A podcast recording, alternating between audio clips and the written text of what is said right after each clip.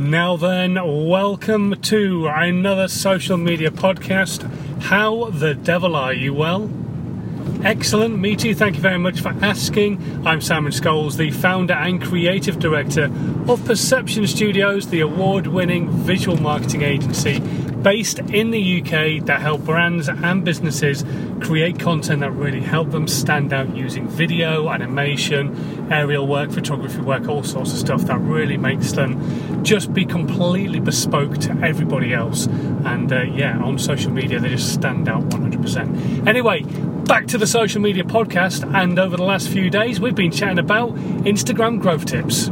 The Social Media Podcast with Simon Scholes. Tips, hints, and great content ideas.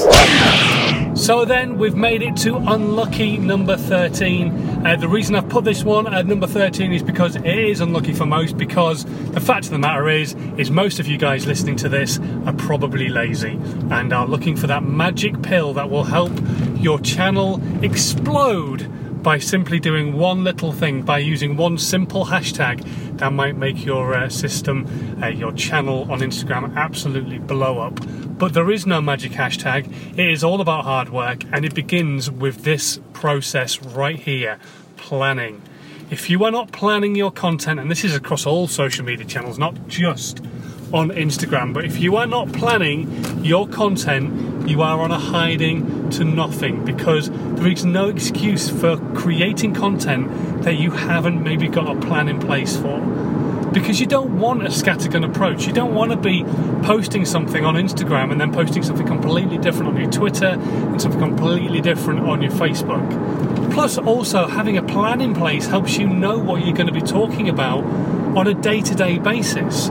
If you are, for an example, an accountant and it's tax season and you are doing everybody's self assessment taxes, then all your content can be pushed towards that, and you will know that because you have planned for the coming month, the coming months, the coming five or six months, coming half a year, whatever.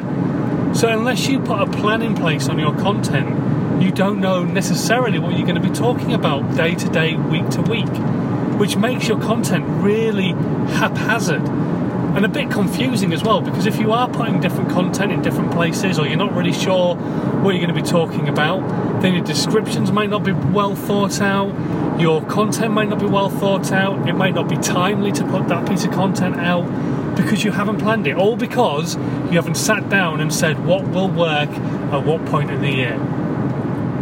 So sit down today. It is Monday, and I know it's late in the day, but you can sit down right now at the end of Monday and start planning the rest of your week. Plot your week out for your content on Instagram. What are you going to post and when are you going to post it? What has your content been around about specifically this week? So you have a plan in place for everything else and make sure that plan sinks through to your Instagram content as well. So you don't muddy the waters across all your channels. You don't confuse your audience. It's a brand new week, so get started with your planning. Hopefully, you got some value from this. If you did, that would be absolutely awesome. It'd be even more awesome if you subscribed, if you're not already, and if you are subscribed, if you shared this with your audience as well so they can get some value from it too. That would be absolutely dabby dozy. Anyway, thanks ever so much for listening, as always, and I will catch you tomorrow for another social media podcast and Instagram growth tip. This was a Perception Studios production.